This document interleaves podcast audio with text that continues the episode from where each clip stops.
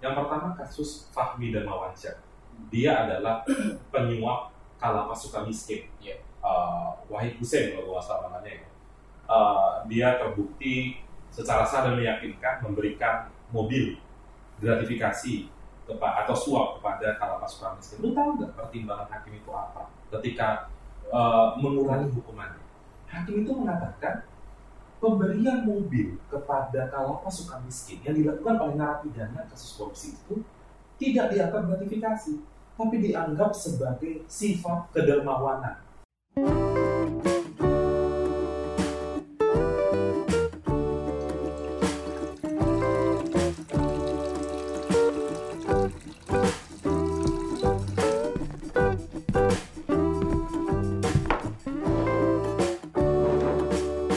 Di atas meja podcast by ICW. Oke, balik lagi di atas meja WIC bersama saya dan teman saya Kurnia. Gur, eh, tadi kita udah sama sama ngobrolin atau eh, udah banyak ngejelasin soal temuan-temuan ICW, nominal, kemudian eh, negaranya, terus kemudian beberapa eh, berkaitan dengan denda dan ganti. Nah, bro mungkin teman-teman yang mendengarkan atau menyaksikan eh, podcast kita ini mau tahu kira-kira lima kasus besar dari apa nih selama tahun 2020 yang ICW temukan itu apa dari Iya, yang eh, kebetulan di laporan itu juga disampaikan ya, ada kita kumpulkan perkara-perkara korupsi dengan kerugian keuangan negara yang besar. Yang pertama itu ada kasus penjualan kondensat oleh PT TPPI. Itu terdakwanya namanya Raden Priyono, jabatannya Kepala BP Migas, kerugian keuangan negara 37,8 triliun. Jadi lebih dari setengah kerugian negara sepanjang tahun 2020 itu disumbangkan oleh perkara ini itu yang di, yang di, yang yang yang menangannya uh, kejaksaan. Yang kedua sudah pasti yang ramai kemarin diperbincangkan oleh publik ya korupsi jiwasraya. Terdakwanya ada uh, Beni Cokro Saputro itu kerugian negaranya 16,8 triliun. Lagi-lagi yang menangani adalah teman-teman di Kejaksaan Agung. Ada kasus juga korupsi dana investasi di PT Bank Sumut Hmm. kerugian negaranya 202 miliar ada korupsi blok ADK Cepu eh, itu dilakukan oleh direktur eh, sebuah korporasi swasta kerugian negara 178 miliar dan ada pengadaan BBM jenis solar eh, di eh, yang kena adalah mantan direktur PT PLN itu kerugian negaranya 173 miliar itu lima perkara dengan kerugian negara paling besar berarti mulai dari kasusnya kondensat ya, Kondensat. kondensat Jiwasraya Iya. dan tadi perkara. Jadi kalau kondensat dan jiwasraya itu di totalannya udah berapa tuh? 52 53 triliun. Iya, udah 50 lebih Betul. 50 triliun. Berarti dua kasus itu aja udah apa namanya gede banget Iya, betul. Gur, angka-angka itu kan gede. Terus tadi eh, lu juga udah jelasin soal em, denda dan uang pengganti. Sebenarnya gue mau memperjelas lagi apa yang tadi sudah.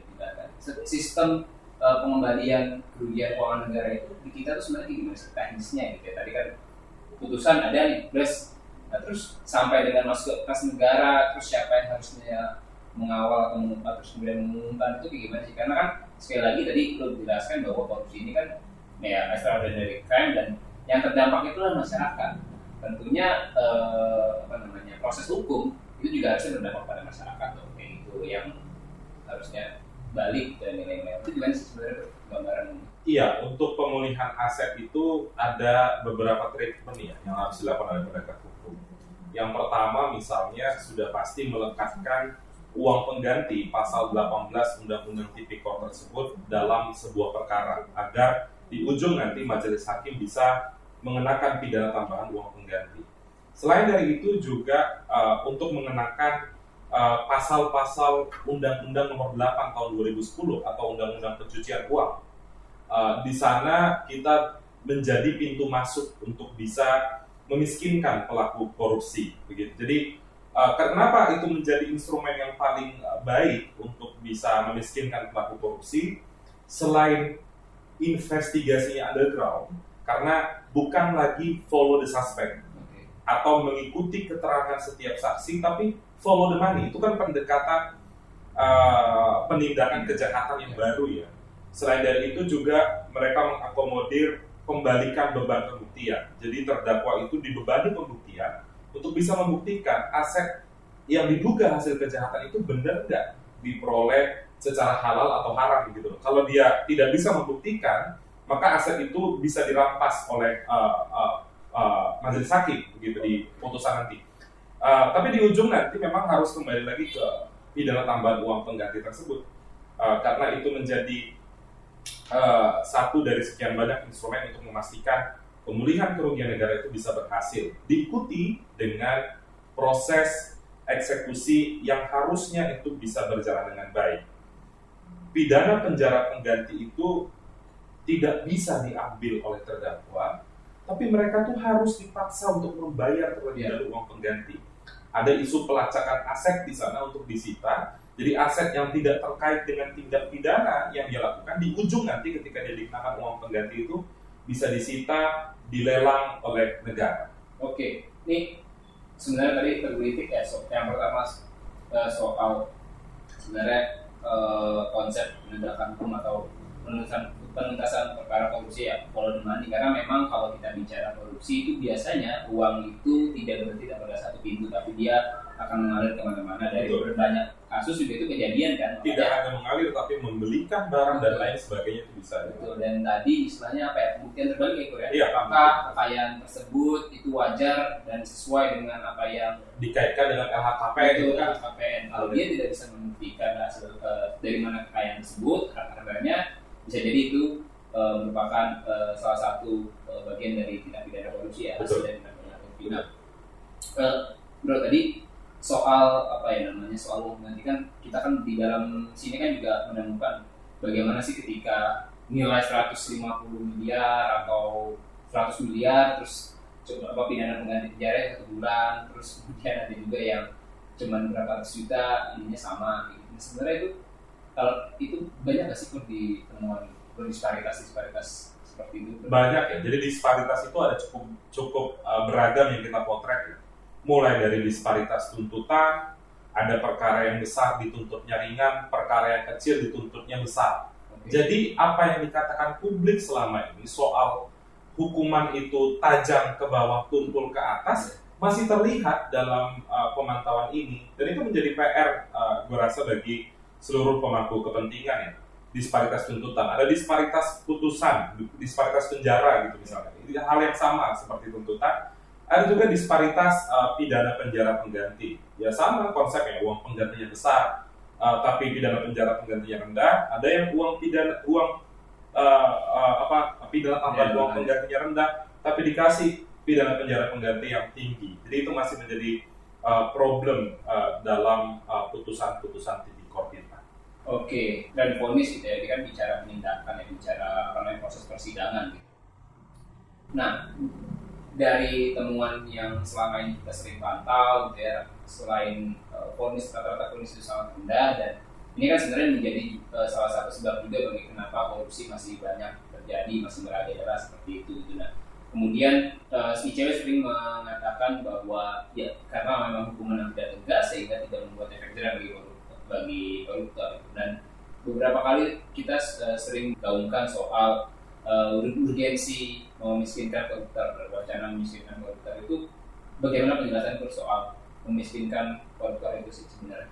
Iya, jadi tadi ya ada instrumen hukum uh, pidana pencucian uang yang harus selalu dilengkapkan.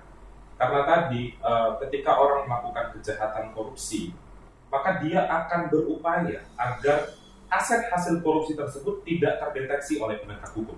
Itu kan habit atau psikologis pelaku kejahatan. Jadi, maka dari itu ICW sering kali mengatakan kalau KPK kejaksaan menetapkan tersangka korupsi itu dan korupsi tersebut dilakukan misalnya dua atau tiga tahun yang lalu, kami selalu meminta atau kita selalu meminta agar lekatkan pencucian uang di sana. Selain dari fakta persidangan sudah terungkap secara terang benderang, ya tadi habit pelaku kejahatan psikologis selalu ingin menyembunyikan uh, atau uh, mentransfer ke pihak-pihak tertentu sehingga mengenakan undang-undang TPPU itu menjadi penting tidak dan itu harus dimulai dari pencantuman pasal itu di dakwaan pasal 3, 4, 5, 6 undang-undang TPPU itu bisa dilekatkan. Regulasinya menurut RPP. Jadi, Pertama kali itu harus dilakukan oleh penuntut umumnya. Karena hakim, hakim itu memvonis itu kan dia dipersempit uh, ruang geraknya dengan pasal-pasal yang tercantum dalam dakwaan. Kalau tidak ada di dakwaan, tentu hakim tidak mungkin untuk menjatuhkan uh, vonis uh, dengan mendasarkan pada undang-undang TPPU. Jadi yang harus dikritik adalah penegak hukumnya dulu sebelum masuk pada uh, majelis hakim. Dan undang-undang TPPU itu dari 1298 terdakwa hanya 20 yang didakwa Nah. dengan pasal pencucian uang dan uh, 19 yang terbukti di uh, persidangan begitu. Kita tentu bisa mengapresiasi majelis hakim dari 20 19 dikabulkan. Tapi titik tekannya ada pada penuntut umum. Betul. Masa dari 1200 nggak ada yang nyembunyiin hasil-hasil kejahatan? 200 cuma 20 itu kecil banget. Kecil banget. Kecil banget. Betul. Bahkan 10 persen aja nggak nyampe. Dan 20 ya, Pak? Iya, sekitar sekitar dan apa namanya? Itu banyak apa eh, yang di jerat TPPU ini banyak kasus-kasus yang ditangani oleh siapa oleh Iya, ma- mayoritas ditangani oleh kejaksaan. kejaksaan seperti itu ya. Dan itu menjadi kritik kita pada KPK. ya. KPK itu kan leading sektor pemberantasan korupsi, institusi terdepan untuk di- yang diberikan mandat langsung untuk uh, memberantas korupsi. Kok banyak nih yang yang celah-celahnya yang uh, harusnya mereka bisa kalaupun tidak setara, setidaknya mereka bisa di atas sebagai patron, sebagai contoh panutan penegak hukum lain menjadi trigger. Iya benar. Karena KPK punya peran sebagai tapi punya peran trigger mekanisme mekanisme Betul. mendorong eh, lembaga penegak hukum lain untuk memperkuat upaya mereka. Bro, tadi dari 20 eh, perkara ya 19 bisa kasih contoh salah satu perkara yang eh, dalam tahun 2020 kemarin itu eh, dijerat juga dengan pasal tidak pidana pencucian uang. Mungkin teman-teman penasaran kayak yang contoh salah satu aja ya, yang nggak terlalu ini lah. ya. Ya ada kalau di KPK itu ada kasus yang eh, melibatkan eh, ini ya eh, mantan direktur utama itu PT PT Garuda ada Oh, iya. eh, Pak Emir Sasata di sana dikenakan eh, dakwaan TPPU. Lalu eh, di kejaksaan ada kasus Jiwasraya itu juga dikenakan pasal TPPU. Eh, itu ada dua orang, ada Beni Cokro, ada Heru Hidayat. Lalu rata-rata di kasus-kasus besar tadi, Iya. yang tadi gue sempat sebutin kasus di Sumut itu kasus itu itu di, di, di, di- dikenakan dengan undang-undang eh, TPPU itu. Tapi gue rasa eh, tidak menjadi perdebatan lagi bahwa setiap pelaku korupsi itu memang harus dikenakan dengan eh, pencucian uang. Ya, dan karena setiap kejahatan korupsi itu bisa apa namanya biasanya punya keterkaitan dengan bagaimana seseorang menyembunyikan atau mengatur uang hasil korupsi. Bahkan pelaku yang menerima pun sepanjang dia punya pengetahuan bahwa uang itu hasil kejahatan itu bisa dikenakan pasal 5 Ya. pelaku pasif. Tapi faktanya sampai hari ini bisa dihitung dengan jari ketika undang-undang itu ada sampai hari ini belum banyak diterapkan. Oke, menarik banget ya teman-teman. Mungkin eh, tadi yang yang apa namanya poin terakhir ya soal tindak pidana pencucian uang. Gitu. Makanya poin pentingnya adalah hati-hati ya. Ada juga eh, yang namanya pelaku pasif ya. Betul. Pelaku pasif dan itu bisa saja menjerat siapa pun. Oke, em, Kur, ini kita sudah membahas eh, panjang lebar gitu. Nah, sebenarnya teman-teman mungkin juga ya, penasaran atau pengen mempelajari lebih jauh soal eh, banyak istilah-istilah hukum yang tadi karena kita banyak ngomongin soal eh, hukum korupsi gitu ya. Nah, mungkin sekedar informasi juga buat para pendengar dan yang menyaksikan eh, podcast eh, di atas media ini bahwa kalau kamu mau tahu lebih jauh soal bagaimana tindakan kasus korupsi, bagaimana pemberantasan korupsi dari segi penegakan hukum gitu ya, kamu bisa ikut eh, kelas di Akademi Anti Korupsi. Jadi akses saja akademi.antikorupsi.org. Eh, di situ kamu bisa pilih kelas korupsi dan eh, apa, hukum dan korupsi. Nanti kamu bisa pelajari. Nanti ulasan mengenai apa namanya eh, tren ini juga ada di situ lebih eh, rinci. Oke bro, terakhir bro, Eh, mungkin sebagai eh, closing statement nih, ICW gue coba men, men- mau fokus kepada isu pengembalian kerugian negara. Iya, jadi cita-cita untuk bisa memulihkan kerugian keuangan negara itu masih jauh kalau kita membaca eh, dan menemukan fakta-fakta persidangan selama ini. Dakwaannya tidak memberikan efek jerah, tidak berbicara soal dakwaan saja, regulasinya pun masih banyak problem di sana. Ada disparitas hukuman antar pasal, selain itu tadi isu denda juga tidak maksimal hanya di empat pasal dalam undang-undang tipikor, juga ada problem di penegak hukum. Tapi di luar dari itu bingkai besarnya adalah apakah kita serius untuk memberantas korupsi? Kita bisa lihat dari politik hukum pemberantasan korupsi kita. Alih-alih memperkuat regulasi, menambah suplemen undang-undang tipikor yang dilakukan justru sebaliknya. Ada isu uh, membonsai kewenangan uh, garda terdepan pemberantasan korupsi seperti KPK. Tantangan penegakan hukum kita selain dari tadi yang gue sampaikan, banyak sekarang fenomena terpidana kasus korupsi yang berusaha mengambil jalan pintas dengan memanfaatkan instrumen hukum luar biasa peninjauan kembali. Itu juga jadi masalah hari ini dan permasalahan itu timbul kita lihat sejak almarhum Pak Artijo Alkostar, uh, beliau mantan Dewan Pengawas KPK di akhir masa jabatannya, itu purna tugas dari Mahkamah Agung di tahun 2018. Jadi tiga tahun itu hampir rata-rata napi korupsi yang ditangani oleh KPK khususnya ya mengajukan, mengajukan PK. Bahkan salah satunya yang ditangani oleh KPK uh, seorang pengacara di kasus uh, uh, yang melibatkan Gubernur Sumatera Utara, teman-teman bisa bisa cek aja nanti siapa orang yang saya maksud. Dia secara terbuka menyebutkan apa alasan ditanya sama kawan hmm. media, apa alasan bapak mengajukan peninjauan kembali? Dia mengatakan ya karena tidak ada lagi yang jual poster di sana, sehingga mereka masih itu bisa teman-teman lihat lah di, di internet itu kutipannya sangat banyak begitu. Jadi itu yang kita khawatirkan saat saat kemarin ketika Pak Artijo purna tugas ya tidak ada lagi sosok penjaga harapan masyarakat selaku korban praktik korupsi. Data ICW sepanjang tahun 2020 itu ada 14 terpidana kasus korupsi yang dikabulkan. Saat ada beberapa orang yang itu cukup menarik menurut gue. Pertimbangan hukum itu kadang-kadang suka uh, kita geleng-geleng kepala gitu. Gue ngambil dua contoh kasus misalnya yang pertama kasus Fahmi dan Mawansyah. Dia adalah penyuap Kalapas suka miskin. Yeah. Uh, Wahid Hussein kalau gue salah namanya ya. Uh, dia terbukti secara sah dan meyakinkan memberikan mobil gratifikasi atau suap kepada Kalapas suka miskin. Lu tahu nggak pertimbangan hakim itu apa? Ketika uh, mengurangi hukumannya. Hakim itu mengatakan pemberian mobil kepada kalapas suka miskin yang dilakukan oleh narapidana kasus korupsi itu tidak dianggap gratifikasi, tapi dianggap sebagai sifat kedermawanan. Kan ini aneh gitu loh. Gimana caranya yang dilihat posisi kedermawanan, padahal ada isu gratifikasi di sana yang bisa dielaborasi lebih lanjut. Saya dari itu kasus terbaru misalnya, ini memang di luar dari tahun 2020, tapi fenomena ini sering terjadi Kasus Nur Hadi misalnya. Sekretaris Mahkamah Agung dari vonis ringan 6 tahun, pertimbangan memperingan itu karena Nur Hadi dianggap berjasa untuk Mahkamah Agung. Jadi kita itu sudah kehabisan akal untuk bisa memahami apa sebenarnya maksud dari putusan-putusan Mahkamah Agung ini. Kalau terus menerus seperti ini, ya jangan salahkan publik. Pertama, menurut kepercayaan pada pengadilan. Yang kedua, yang lebih fatal lagi, tidak menganggap pengadilan itu sebagai tempat yang bisa memberikan rasa keadilan.